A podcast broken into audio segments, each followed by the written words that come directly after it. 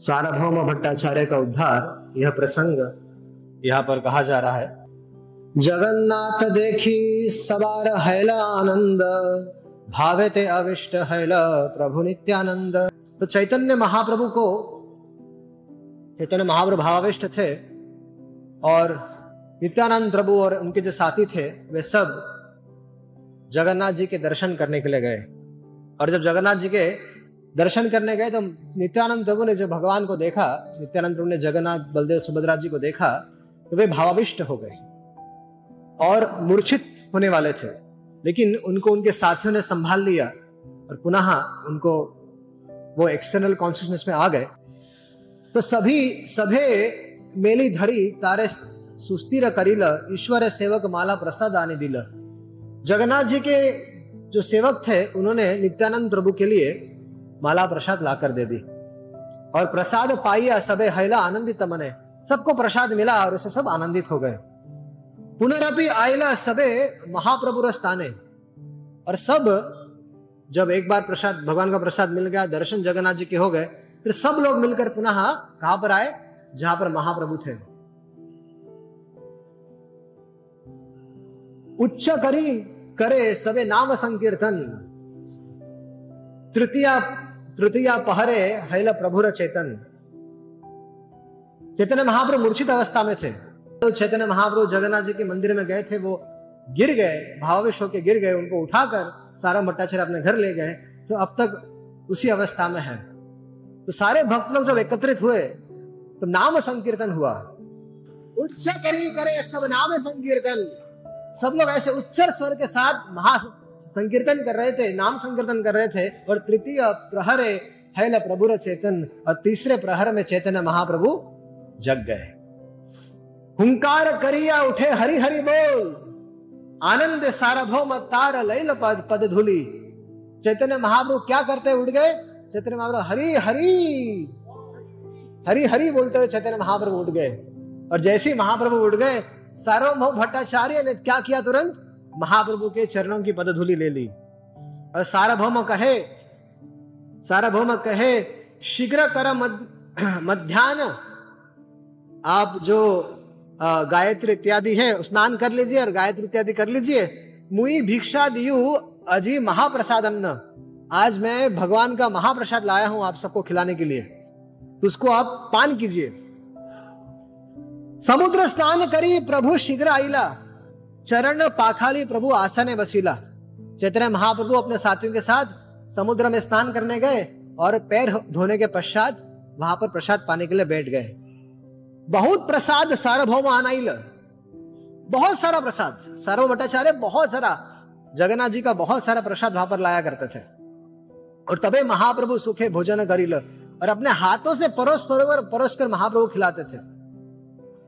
स्वर्ण थालाते अन्न उत्तम भोजन भक्त गण संगे प्रभु करे न भोजन जगन्नाथ जी को सोने की थाली में भी भोजन भोग लगता है मिट्टी के बर्तन में लगता है और सोने की थाली में लगता है तो चैतन्य महाप्रभु को बड़ा आनंद हो रहा था जब वो आस्वादन कर रहे थे और सार्वभौम परिवेशन करे ना आपने जगत गुरु सार्वभौम भट्टाचार्य देखिए सार्वभौम भट्टाचार्य कोई साधारण व्यक्तित्व नहीं थे वो उस समय के पृथ्वी के सबसे बड़े प्रगाढ़ विद्वान थे। यहाँ तक कि बहुत सारे सन्यासी लोग उनसे ट्रेनिंग लेते थे, वेदांत इत्यादि की। तो ऐसे सार्वभौम परिवेशन करें ना अपने सार्वभौम भट्टाचार्य स्वयं महाप्रभु की सेवा कर रहे थे। सार्वभौम परिवेशन करे ना अपने प्रभु कहे, मोरे देह लाफर व्यंजन। है चैतन्य महाप्रभु कह रहे कि, मुझे लाफरा व्यंजन ही दीजिए आज। लाफरा व्यंजन क्या होता है?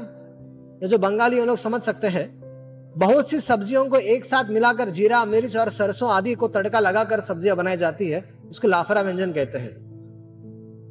और पीठा, पाना, देह, तुम्हें यह सब कार्य और बाकी सब जो है वो अन्य सब भक्तों को बांट दीजिए, मुझे थोड़ा सिंपल भोजन रखिए। तब सारो भट्टाचार्य कहे कि कहे, जुड़ी दुई करे, जगन्नाथ, कैसे करिए अच्छे ने भोजन? अरे आज जगन्नाथ जी ने कैसे भोजन किया आप उसको तो समझ लो। आज ये सब ड्रामा मत करो, आज चुपचाप खा लो। आज ही सब महाप्रसाद कर आस्वादन। एत बलि पीठा, एत बलि पीठा पाना सबक खुआइला, भिक्षा कराया आचमन कराइला। और सब सारो मट्टाचार्य ने सारा प्रसाद चैतन्य महाप्रभु अच्छे से खिलाया और उनको आचमन आचमन कराकर फिर आज्ञा मांगी गोपीनाथ आचार्य के लैया प्रभुर निकट आयला भोजन करिया। अभी आचार्य, गोपीनाथ आचार्य और सारो मट्टाचार्य इन्होंने महाप्रभु खिलाया, सारे भक्तों को खिलाया। अब वे खुद भोजन, जगन्नाथ जी का प्रसाद पाने के लिए चले गए। उन्होंने आज्ञा ले ली और लौट कर आए सारो मट्टाचार्य सारो मट्टाचार्य लौट कर आए और कहने लगे, नमो नारायण। लौट कर आए कहा पर? चैतन्य महाप्रभु के पास। और बोलने लगे, नमो नारायण, नमस्कार कैला सन्यासियों में जो जो मायावादी सन्यासी होते हैं जो मायावाद करते जो भगवान के अस्तित्व को नहीं मानते निराकार ब्रह्म की उपासना करते हैं तो ऐसे बहुत सारे सन्यासी संसार में हैं। तो सारो भट्टाचार्य विचार किए ये भी वैसे ही होंगे। तो सारो भट्टाचार्य गए और नमो नारायण कर दिया। सबको ऐसे ही करते थे। तो चैतन्य महाप्रभु ने कहा कृष्ण मति रस्तु चैतन्य महाप्रभु कहे कृष्ण मति रस्तु बलि गोसाई कहिला? अब सार्वभौम भट्टाचार्य, सुनी सार्वभौम मने विचार करील? तो सार्वभौम भट्टाचार्य ने, सुना कृष्ण मति रस्तु तो ये सुनी सार्वभौम मने विचार करील? वैष्णव सन्यासी होम, वचन ने जानी ला लगता है, मन में विचार करने भी लगता है, वैष्णव सन्यासी है। हा? गोपीनाथ आचार्य कहे सार्वभौम गोसाई जानिते चाही कहा पूर्व आश्रम। तो अपने जो, देखिए, गोपीनाथ आचार्य जो थे, वो कौन थे? सार्वभौम भट्टाचार्य के बहन के पति मतलब बहनोई और साले साहब। तो ये दोनों के अंदर थोड़ा सा हँसी मज़ाक चलता था, झगड़ा चलता था, सब कुछ देखने मिलेगा हमें। एक दूसरे को टॉन्ट भी मारते थे। ये जगत गुरु लेकिन गोपीनाथ आचार्य के तो साले थे। साले और जीजा में भी चलता रहता है। अभी हम लोग भी सुनेंगे इसमें क्या क्या होता है। गोपीनाथ आचार्य रे, कहे सारा भौम गोसाई जाने ते चाही कहा पूरा आश्रम। सारो भट्टाचार्य, गोपीनाथ आचार्य के पास जाते हैं, अपने बहनों के पास, बहनों के पास जाते हैं, पूछते हैं कि मैं इस सन्यासी के पूर्व आश्रम के संबंध में कुछ जानना चाहता हूँ।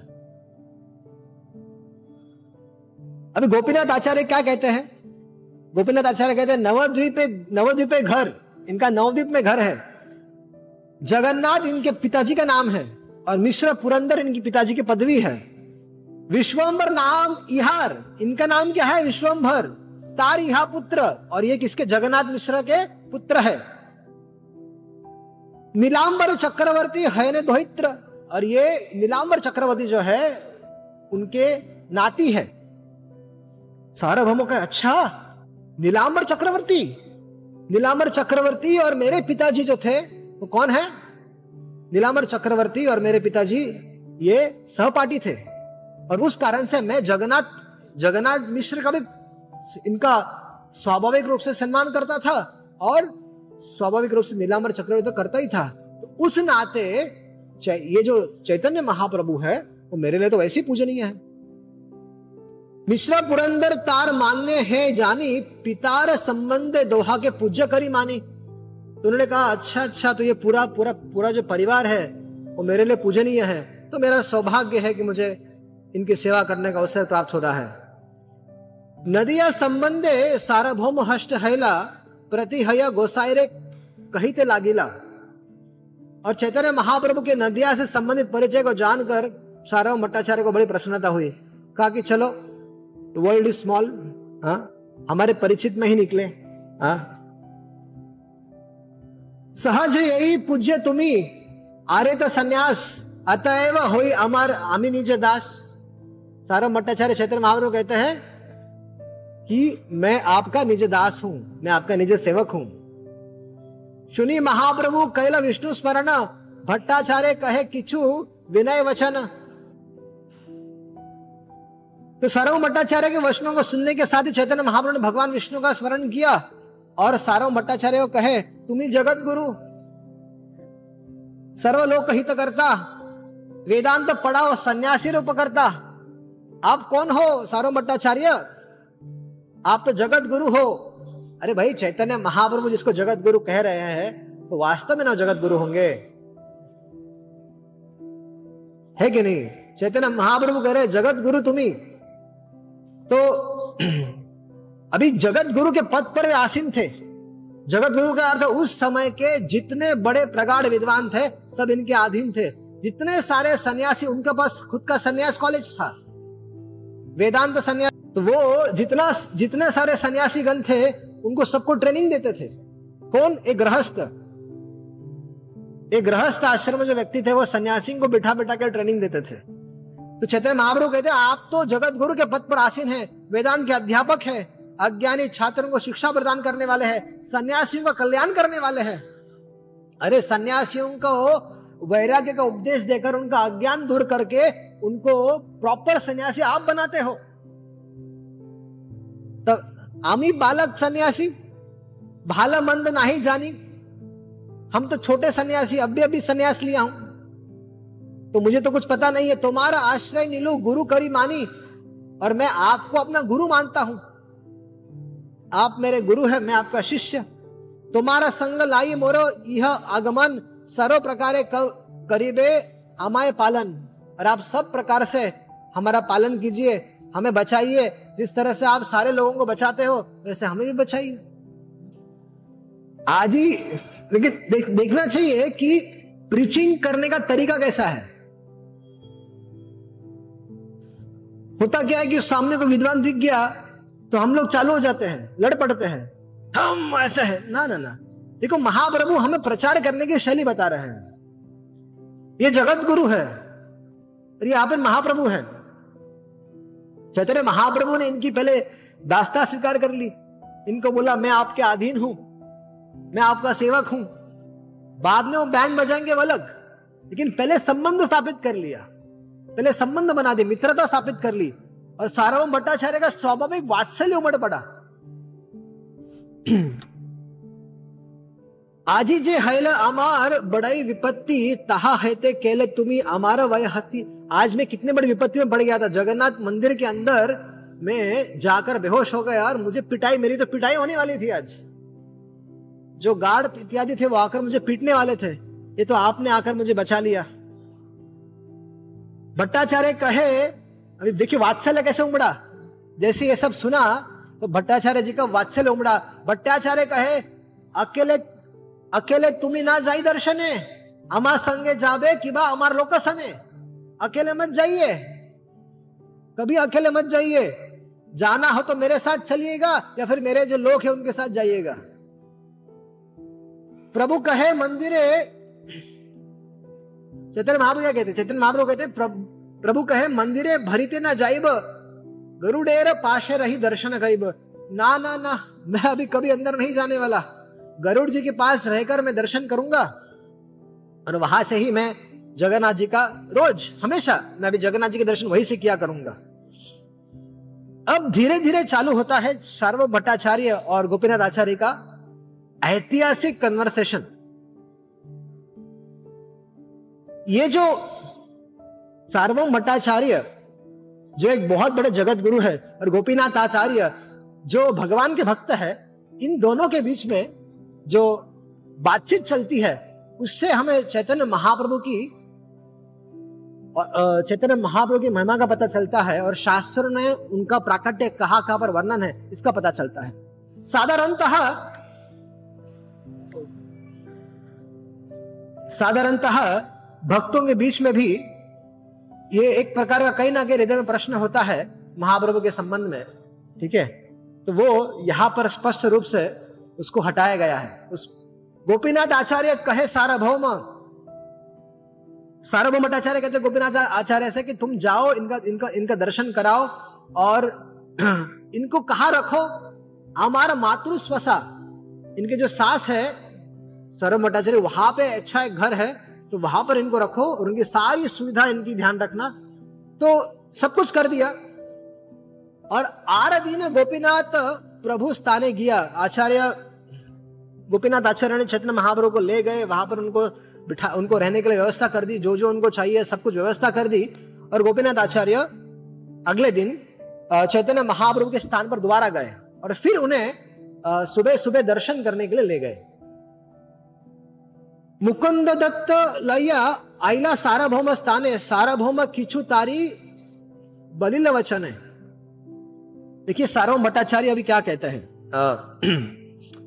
सार्वभौम भट्टाचार्य कहते हैं कि प्रकृति देखो मुकुंद है मुकुंद दत्त आचार्य गोपीनाथ आचार्य और सार्वभौम भट्टाचार्य। ये तीनों व्यक्ति के बीच में चर्चा भी चालू हो गई। और आसपास में कौन है? उनके शिष्य। किसके? सार्वभौम भट्टाचार्य के शिष्य भी आसपास में से बात सुन रहे हैं। सार्वभौम भट्टाचार्य कहते हैं सार्वभौम भट्टाचार्य कहते हैं, प्रकृति विनीत, सन्यासी देखी थे सुंदर हमारा बहु प्रीति बड़े इहार ऊपर। ये जो सन्यासी है, एकदम विनीत नम्रता है, काफ़ी नम्रता है, दिखने में बहुत सुंदर है, नम्रता है, और इससे क्या हो रहा है हमारा बहु प्रीति मेरा बहुत प्रेम इस सन्यासी के प्रति हो रहा है। कौन संप्रदाय सन्यास करे ग्रहण? किस संप्रदाय में इसने सन्यास ग्रहण किया है? की नाम इहार सुनाई है मन? इसका जरा नाम बताइए। इसका एड्रेस तो सुन लिया किसका किसका बच्चा है, कहा है कहा है, लेकिन इसका संन्यास किससे लिया है? थोड़ा अच्छा से बताइए।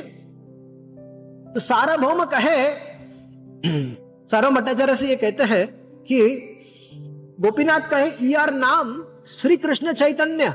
ये कौन है? श्री कृष्ण चैतन्य गुरु यार केशव भारती महाधन्य। जो केशव भारती है ये जो गुरु है इनके ये महासौभाग्यशाली थे कि इन्होंने उनसे सन्यास लिया।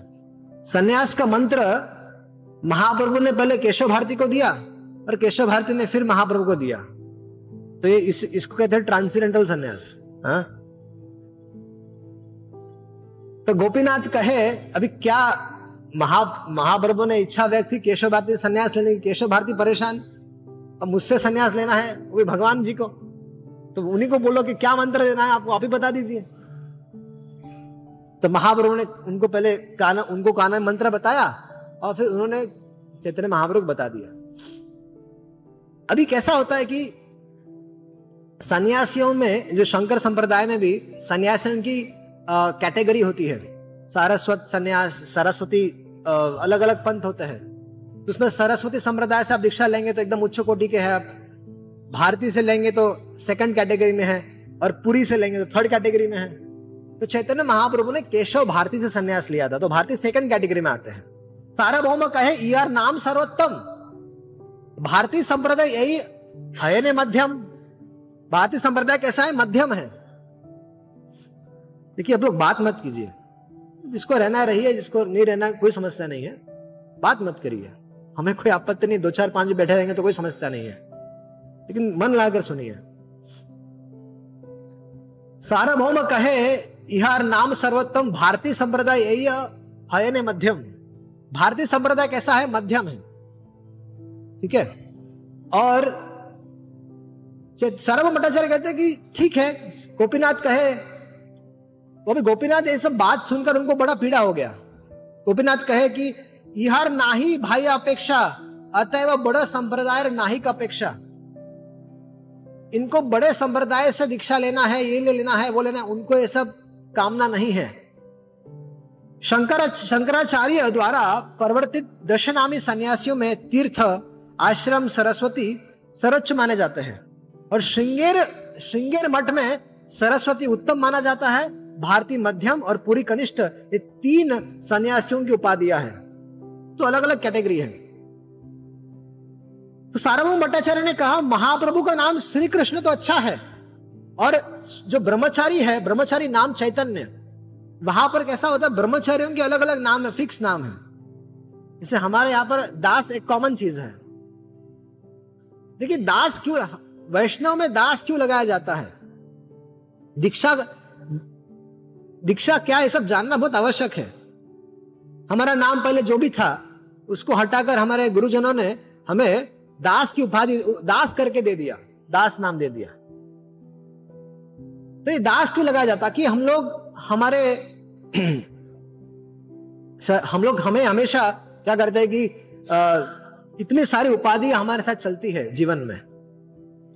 क्या चलती है? बहुत सारी उपाधि चलती है। हम इंजीनियर है, हम डॉक्टर है, हमने ये किया है, वो किया है, इतना धनी है, ये बिज़नेस चलाते हैं। तो दुनिया भर की जो उपाधियाँ है, वो हम उसको लेकर ढोते रहते हैं।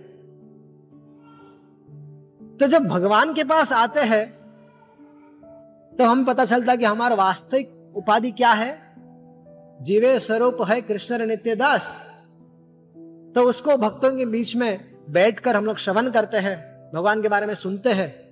सुनते सुनते सुनते सुनते और जानकारी मिलती है कि भगवान की सेवा करना ही सब कुछ है। तब होता कैसे कि दीक्षा दी जाती है। दीक्षा में क्या होता है? नाम बदला जाता है। अब नाम क्यों बदला जाता है? सर्व उपाधि विनिर्मुक्त होने के लिए। हम, हमारे वास्तविक जो हमारा स्वरूप है, वो क्या है? कि हम कृष्ण के दास हैं, लेकिन हम उस उस स्वरूप को भूलकर हमने बहुत प्रकार की उपाधियाँ हमने अपने आप से जोड़ रखी है। हम ब्रह्मचारी है, गृहस्थ है, वानप्रस्थ है, संन्यास है, ये भी उपाधि है। हम ब्राह्मण है, क्षत्रिय है, वैश्य है, शूद्र है, ये उपाधि है।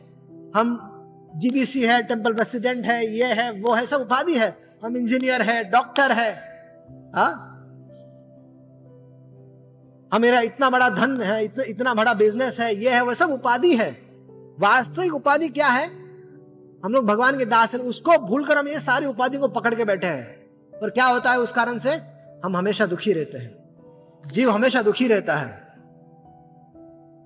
तो दीक्षा के समय व्यक्ति का नाम बदला जाता है, ताकि व्यक्ति ये जो उपाधियों से मुक्त होकर भगवान के संबंध में या भगवान की दासी के संबंध में उसका जो नाम दिया जाता है, इस तो दास या दासी के रूप में अपने आप को आइडेंटिफाई करने लगता है। आज से मेरा नाम ये दास हो गया, ये ये दासी हो गया। तो इस तरह से उस दिन से आगे भक्त लोग भी उन्हें उसी नाम से बुलाते हैं और वे भी अपने आप को उसी भावना में रखते हैं। तो भले उसके पास बहुत प्रकार की पदवी हो, बहुत उपाधियाँ हो, लेकिन उनकी जो मूल चेतना है उसमें रह जाती कि भाई चलो, अब मैं भगवान की भगवान का दास हूँ, भगवान की दासी हूँ। तब से उनका कृष्ण भावना, भाव, जीवन वास्तव में प्रारंभ होता है। लेकिन ये जानना चाहिए कि दीक्षा वास्तव में क्या है? वास्तविक दीक्षा भगवान के बारे में जो दिव्य ज्ञान, जो आध्यात्मिक गुरु अपने शिष्य को देते हैं, वह वास्तव में दीक्षा है। बाकी सब जो चीज़ें हैं, ये सोशलाइजेशन है, ये आवश्यक है। लेकिन ये वास्तविक दीक्षा क्या है? आध्यात्मिक गुरु जो भगवत विषय दिव्य ज्ञान जो अपने शिष्यों को प्रदान करते हैं। भगवान कौन है? भगवान का रूप, लीला क्या है? भगवान की गुण रूप, लीला आदि का जो वर्णन करता है और शिष्य उनको श्रवण करता है, वो वास्तव में दीक्षा है। जीव को समय बात कहते हैं, ज्ञानम दानम परम दीक्षा। दिव्य ज्ञान देना ही वास्तव में दीक्षा है। लेकिन ये चीज़ें भी आवश्यक है। सारा दीक्षा का जो समारोह है, दीक्षा का समारोह होता है, उसमें क्या होता है? बहुत सारे भक्तों के बीच में भगवान के साक्षी से आध्यात्मिक गुरु उस व्यक्ति का नाम बदलते हैं और वो व्यक्ति सबके सामने, अग्नि के सामने, भगवान के सामने वचन देता है कि मैं आज से भगवान का हो गया हूँ। और मैं सोलह माला जप करूँगा। तो ये वास्तव में ये भी दीक्षा का भाग है। ये भी दीक्षा का एक अंग है। और ये आवश्यक है इससे शिष्य के जीवन में बहुत बहुत परिवर्तन आता है। इससे क्या होता है? जैसे मान लीजिए, आध्यात्मिक गुरु एक अपने किसी व्यक्ति को शिष्य के रूप में स्वीकार कर ले और वह गुरु को भी स्वीकार कर ले, दीक्षा तो वही हो गई। एक लड़के ने, इससे ज़्यादा और उदाहरण समझाता हूँ, थोड़ा और समझ में आएगा। एक लड़के ने एक लड़की को पति के रूप में स्वीकार, पत्नी के रूप में स्वीकार कर लिया, लड़की ने लड़के को पति के रूप में स्वीकार कर लिया, शादी तो वही हो गई। फिर माता पिता जो सारा बैंड बजाते हैं पब्लिक के सामने सारे समाज को एकत्रित करते हैं कार्ड बांटते हैं, खर्चा क्यों करते हैं? क्या आवश्यकता खर्चा करने की? खर्चा इसलिए किया जाता है ताकि ये दोनों सारे समाज के सामने विवाह विवाह के बंधन में जुड़ जाए और जीवन भर चलते रहे। ताकि कभी इनके मन में दुर्भावना नहीं आए कि भाई मुझे छोड़ना है, इसको ये नहीं करना है। सब समाज के सामने प्रेशर आ जाता है सोशल प्रेशर रहता है। शादी तो वही हो जाती है। आँखों से आँखें मिल गई दोनों की बात एक दूसरे को बात मान ली। वो, वो उसको आई लव यू बोल दिया उसने आई लव यू उसको बोल दिया होगी शादी? मतलब वैसा देखा तो होगी। लेकिन वास्तविक रिश्ता जब तक विवाह पद्धति से जब तक वैदिक विवाह पद्धति से समाज के सामने अग्नि के सामने जब तक वो नहीं हो जाता तब तक वो दोनों के जीवन में प्रभाव नहीं गिरता। इसलिए विवाह करना चाहिए तो माता पिता की सम्मति से करना चाहिए। फिर अच्छे से बैंड बजाएँगे वो। मतलब तैयारी अच्छे से करेंगे। तैयारी अच्छे से करेंगे कार्ड छपवाएँगे हाँ सब करेंगे। हम्म। तो यहाँ पर दीक्षा भी वैसे ही है। आध्यात्मिक गुरु शिष्य को स्वीकार कर ले और शिष्य भी गुरु को स्वीकार कर ले, हो गई दीक्षा। लेकिन ये सोशलाइजेशन भी आवश्यक है, क्योंकि इससे शिष्य के मन में, शिष्य के जीवन में बड़ा परिवर्तन आता है कि सबके सामने मैंने, आध्यात्मिक गुरु के सामने प्रभुपा जी के सामने, भगवान के सामने, अग्नि के सामने मैंने वचन दिया है कि मैं श्री कृष्ण का हूँ। समझ में आ रहा है ना? तो उसको ये भी दीक्षा का अंग है। लेकिन वास्तविक दीक्षा क्या है? भगवान के विषय में जो दिव्य ज्ञान है, वो दीक्षा है। तो सारंग भट्टाचार्य करते कि महाप्रभु का जो नाम है श्री कृष्ण और वो ब्रह्मचारी उपाधि चैतन्य तो ये सब ठीक है, लेकिन उनका जो संप्रदाय है, वो संप्रदाय कौन सा है? भारतीय संप्रदाय है। तो भट्टाचार्य कहे, इहार प्रौढ़ यवन मने संन्यास धर्म, हेबे का रक्षण। इतने युवा युवा जवान व्यक्ति है, कैसे अपने संन्यास धर्म का पालन कर पाएँगे? निरंतर यहाँ के वेदांत सुनाइब, मैं क्या करता हूँ? इनको इनको एक स्पेशल वेदांत की क्लास देता हूँ। सुबह दोपहर शाम इनको वेदांत सुनाऊँगा। और वैराग्य अद्वैत मार्ग प्रवेश कराए दो, और अद्वैत वेदांत के मार्ग पर इनका प्रवेश करा दूँगा। एक बार वहाँ पर घुस जाएँगे ना, बस। तब कुछ टेंशन नहीं है फिर। उसके बाद ही अपना संन्यास धर्म पालन कर सकते हैं। कहे ना, यदि पुनरअपि योग पट दिया, संस्कार करे, उत्तम संप्रदाय अनिया और मैं ये भी करने को तैयार हूँ, क्या इनकी पुनः दीक्षा करा दूँगा? सरस्वती संप्रदाय में पुनः दीक्षित करा दूँगा और इतनी पावर है मेरे पास। सार्वभौम भट्टाचार्य कहते हैं, ये अधिकार मेरे पास है, और किसी के पास शायद नहीं है, लेकिन मेरे पास अधिकार है कि इनका, इस सन्यासी का रीनिसेशन करा सकता हूँ। टॉप मोस्ट संप्रदाय में। देखिए, शुनि, गोपीनाथ, मुकुंद, दुखे, दुख, दुहे, दुखी हईल मुकुंद और कौन कौन मुकुंद थे वहाँ पे? और गोपीनाथ आचार्य थे, ये सब सुनकर बड़ा दुख हुआ। मतलब सार्वम भट्टाचार्य का मति एकदम बेकार है एकदम। गोपीनाथ आचार्य किचु कही थे लागी लग गोपीनाथ आचार्य तो बोल पड़े, अभी मुकुंद दत्त कैसा मुकुंद दत्त का संबंध नहीं डायरेक्ट अभी अभी मिले हैं। ऊपर से इनके, इनकी सेवा का स्वीकार कर रहे हैं। महाप्रभु इनके पास में है, हम लोग भी इनका भोजन खा रहे हैं। भट्टाचार्य गोपीनाथ भट्टाचार्य तो बोल्ड है bold and fearless Mukund Dutt Prabhu तो मुकुंद दत्त फिर भी एकदम दबके थे कि चलो इनके आश्रय में रहना है, सब कुछ करना है। गोपीनाथ आचार्य तो बोले सब फालतू बात करते हैं। भट्टाचार्य, तुम हर ना जान महिमा। बट गोपीनाथ आचार्य बोल पड़े, भट्टाचार्य, सीधा अभी, भट्टाचार्य, तुम हर ना जान महिमा। भगवत लक्षण यहाँ तो है सीमा। भगवत, भगवान के लक्षण नहीं दिख रहे। तहाते विख्यात इहो परमेश्वर आज्ञे स्थाने किचु नहे, विज्ञर गोचर। सार्वम भट्टाचार्य से कहते कि आप चैतन्य महाप्रभु की महिमा को नहीं जानते हो। अरे, इनमें भगवान की भगवत्ता के समस्त लक्षण अपने परम सीमा में विराजमान है। भगवान के समस्त लक्षण परिपूर्ण मात्रा में विराजमान है, इसलिए ये परमेश्वर है। अरे, जो भगवत तत्व के जो जानकार व्यक्ति है, उन, उनके लिए तो जो भगवत जो भगवत तत्व के विषय में जो अनभिज्ञ है, जो नहीं जानते हैं, उनका बोलना तो ठीक है, वो ऐसा बोले, लेकिन आप जगत गुरु अब किस टाइप के जगत गुरु है कि आप भगवान को नहीं समझ पा रहे हैं? अब जैसे ही गोपीनाथ आचार्य जी ने सारव भट्टाचार्य का तू तरक बोलना चालू कर दिया तो सारव भट्टाचार्य का जो शिष्य थे, उनको आवेग आ गया। उन्होंने कहा, शिष्य कहे? तो शिष्य लोग कहने लग गए शिष्य कहे ईश्वर कह कौन प्रमाण है?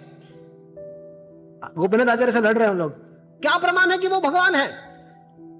आचार्य कहे विज्ञ मत ईश्वर लक्षण है। जो विज्ञ लोग हैं उन्होंने उन्होंने कुछ लक्षण बताए उसके अनुसार वो है। शिष्य कहे ईश्वर तत्व सा, साधी अनुमाने अनुमान करके हम लोग पता लगाते हैं। आचार्य ने कहा अनुमान नहे ईश्वर ज्ञाने। अनुमान लगाकर ईश्वर को नहीं जान सकते तो कैसे जान सकते हैं? कृपा करी ईश्वर रे केह नहीं जाने। जब तक ईश्वर की कृपा नहीं होगी, भगवान को नहीं समझ सकता कोई व्यक्ति। ईश्वर रे, कृपा लेश हयत जहारे, सहित ईश्वर तत्व जानी रे पारे। जब तक आप पर ईश्वर की कृपा नहीं होगी, तब तक भगवान के बारे में आप नहीं जान सकते। अभी ये बोलकर गोपीनाथ आचार्य ने एक श्लोक कोट कर दिया। गोपीनाथ आचार्य कहते हैं, भागवत के श्लोक, भागवत के दशम स्कंद का श्लोक है, जो भगवान ब्रह्मा जी ने ब्रह्मा जी ने भगवान के लिए कहा था। वो कहते हैं अथा पिते देव पदाम्बुजद्वय प्रसाद लेशानुग्रहित एव ही जानाति तत्वं भगवन् महिम्नो न चान्यमेकोपि चिरम चिन्मयन ब्रह्मा जी कहते हैं कि आपकी कृपा के बिना जब तक आपकी कृपा किसी पर जीव पर नहीं होती तब तक हे भगवान आपको कोई व्यक्ति समझ नहीं सकता। हमें क्या लगता है हम जो भक्त बनाते हैं बहुत सारे हम लोग प्रवचन करते हैं तो हमारे भक्त के बोलने से भग, कोई भक्त बनता है? भाई जब तो उसमें भगवान का हाथ होता है जब भी किसी व्यक्ति में, अभी प्रीचिंग कैसे होती, जरा इस सिद्धांत को समझना चाहिए। प्रीचिंग का सिद्धांत समझना चाहिए। तो थोड़ा सा क्लैरिटी आएगी। कोई भी व्यक्ति भगवान के बारे में जानने के लिए उत्सुक होता है, तब वो मंदिरों में आता है। भगवान के बारे में जानने के लिए। और वो वो जो जिज्ञासा है उसके मन में, वो कई कई जन्मों के बाद वो उदित होती है। और तब भगवान प्रेरणा लेकर भगवान प्रेरित करते हृदय से उसको, तब जाके वो भक्तों की संगति में आता है। और आने के बाद जो वहाँ पर जो वहाँ पर जो भक्त रहता है, वो भक्त उनको भगवान के विषय में कथा सुनाता है। अभी वो कथा बाहर से सुनाता है, लेकिन समझने की बुद्धि भगवान हृदय से बैठकर देते हैं। किसी भी बात को अगर मैं बोल रहा हूँ तो अगर आप लोग उस बात को समझ रहे हैं तो वो वो बुद्धि समझने की आपको कौन दे रहा भगवान देते हैं। तो भगवान उस उस व्यक्ति को हृदय से कन्विंस कराते हैं, अपने शिक्षा के विषय में, अपने बारे में कन्विंस कराते हैं। तब जाके व्यक्ति को भगवान के बारे में ज्ञान होता है। अन्यथा बाहर से कितने प्रवचन हो जाए, लेकिन जब तक भगवान की कृपा नहीं होगी, तब तक हम भगवान को नहीं समझ सकते। फिर व्यक्ति फिर व्यक्ति धीरे धीरे समझता है, भगवान को नाम जप करता है, भक्तों की संगत में बैठता है, प्रसाद खाता है तो और आगे गाड़ी बढ़ती है उसकी। तो और समझ में आता है भगवान के बारे में। तो धीरे धीरे धीरे करते वह आगे बढ़ता है। तो ये कहा जाता है कि श्री कृष्ण द्वारा ब्रह्मा का जो अहंकार चूर्ण करने के, चूर कर चूर कर दिया, और तब ब्रह्मा जी ने यह कहा था कि प्रभु, आपकी अहेतु की कृपा कृपा के बिना कोई भी व्यक्ति आपको नहीं समझ सकता। तो ये गोपीनाथ आचार्य ने श्लोक कोट कर दिया। यद्यपि जगत गुरु तुम्ही अब अब पूरी तरह से खुलकर बात कर रहे हैं। यद्यपि जगत गुरु तुम्हें शा, शास्त्र ज्ञानवान पृथ्वी पृथ्वी तो नाही पंडित तुम्हारा समान। अरे पूरे पृथ्वी में तुम्हारे ऐसा कोई पंडित नहीं है। लेकिन ईश्वर कृपा लेश नाही नाही कर तुमाते ईश्वर की थोड़ी सी भी कृपा तुम्हारे अपने जीवन में नहीं है। अतएव ईश्वर तत्व ना पर ही जाने थे और इसी, जब तक ईश्वर की कृपा तुम्हारे जीवन में नहीं है, इसलिए तुम भगवान को समझ नहीं पा रहे हो। तुम्हारा नहीं के दोष, तुम्हारा इसमें कोई दोष नहीं है। शास्त्र ये कहे, पंडित होने से ईश्वर तत्व को ज्ञान, ईश्वर तत्व को नहीं समझ सकता। संस्कृत का जानकार होने से, सारे व्याकरण इत्यादि को जान लेने से कोई व्यक्ति भगवान को नहीं समझ सकता। तो इनडायरेक्टली गोपीनाथ आचार्य ने क्या बोला कि आप जगत गुरु है लेकिन यूजलेस हो। क्योंकि आप पर आप जगत गुरु है लेकिन आप पर भगवान की कृपा नहीं है। और उस कृपा के कारण आप चैतन्य महाप्रभु को या भगवान को नहीं समझ पा रहे हो। ये तो सीधा अटैक हो गया। ये जो टीवी में होता है ना आजकल जो डिबेट चलते हैं टीवी में इतना चिल्लाते रहते एक दूसरे के साथ। हम्म। तो चिल्लाने की आवश्यकता नहीं है। यहाँ पर देखिए कैसे कैसे सिस्टम से बात कही जा रही है। आचार्य कहे, वो अभी सारो भट्टाचार्य कहते हैं, आचार्य, कह सावधान। सारो भट्टाचार्य आचार्य कहे सावधाने तो माँ तो ईश्वर, कृपा, इथे की प्रमाण है? तुम पर भगवान की कृपा, इसका प्रमाण क्या है? और मुझ पर कृपा नहीं है। देखिए, अगर दो व्यक्तियों में बात चल रही हो और उसमें एक व्यक्ति को बोला जाए कि, अरे तुम्हारा, तुम दुबले पतले हो गए हो। हाँ तो वो स्वीकार कर लेगा हाँ थोड़ा पतला हो गया, ये हो गया। अरे तुम्हारा घर पे कोई समस्या हो रही है? हाँ हाँ हो रही समस्या। नौकरी इत्यादि प्रॉब्लम है। हाँ बिल्कुल है। लेकिन आप उसको यह कह दो कि तुम्हारे तुम बुद्धिहीन हो। तुम बेवकूफ़ हो। वो स्वीकार करेगा? बोले तुम बेवकूफ़ हो। मैं कहा बेवकूफ़ हूँ? तो यहाँ पर गोपीनाथ आचार्य सारो भट्टाचार्य कहते हैं कि आप बेवकूफ़ है, कि क्योंकि क्यों क्यों क्यों, आप पर भगवान की कृपा नहीं है। इतने बड़े पंडित बनकर भेजते, पीएचडी पीएचडी हो, इतना बड़ा कॉलेज खोल के रखे हो, सबको पढ़ाते हो, लेकिन आप पर भगवान की कृपा नहीं है। तो सारो भट्टाचार्य कहते सावधान। बहनों जी सावधान। अपनी लिमिट क्रॉस मत कीजिएगा। तुम्हारे ईश्वर, कृपा, ये ते प्रमाणे। तुम क्या प्रमाण है कि तुम पर भगवान कृपा है? वाचार्य कहते हैं, वस्तु विषय हय वस्तु ज्ञान, वस्तु तत्व ज्ञान हय कृपा ते प्रमाण। भाई, मैं वस्तु को जान रहा हूँ, भगवान को समझ रहा हूँ तो यही सबसे बड़ा प्रमाण है कि मैं भगवान को समझ रहा हूँ तो उनकी कृपा मुझ पर है, तभी ना मैं समझ रहा हूँ। तो यही तो प्रमाण है। तो सार्वभौम ने तर्क का सहारा लेकर अपनी बहन के पति गोपीनाथ से कहा कि मेरे मेरे प्रति ईश्वर की कृपा नहीं हुई। ये बात तो सत्य है। तुम पर हो रही है। फिर आगे बात, आगे बातचीत चलती है। वो कहते हैं, इहार शरीर है सब ईश्वर लक्षण। गोपीनाथ आचार्य कहते हैं, इहार शरीर है महाप्रभु के शरीर में ईश्वर के लक्षण है। महाप्रेमावेश तुम्हें पांचा दर्शन। अरे आपने खुद देखा है। जब चैतन्य महाप्रभु गिरे थे जगन्नाथ मंदिर में तब आपने खुद ही ऑब्ज़र्व किया था कि ये साधारण व्यक्ति तो नहीं हो सकते। आपने खुद ही जाना था कि ये तो असाधारण व्यक्तित्व है। तबु तो ईश्वर ज्ञान ना है तुम्हार ईश्वर माया यही बलि व्यवहार। अरे ये सब ईश्वर की माया है कि आपको समझ में नहीं आ रहा है। हाँ, और कुछ नहीं है। देखिए और इस तरह से जो बहिर्मुख लोग होते हैं ईश्वर को देखकर भी नहीं देख पाते।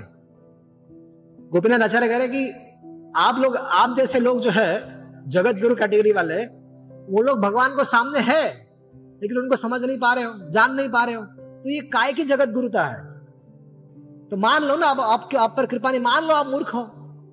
तब सारो मट्टाचार्य कहते इष्ट गोष्ठी विचार करी, ना करी हरोश। गोपीनाथ आचार्य इष्ट गोष्ठी चल रही है। झगड़ा मत कीजिए।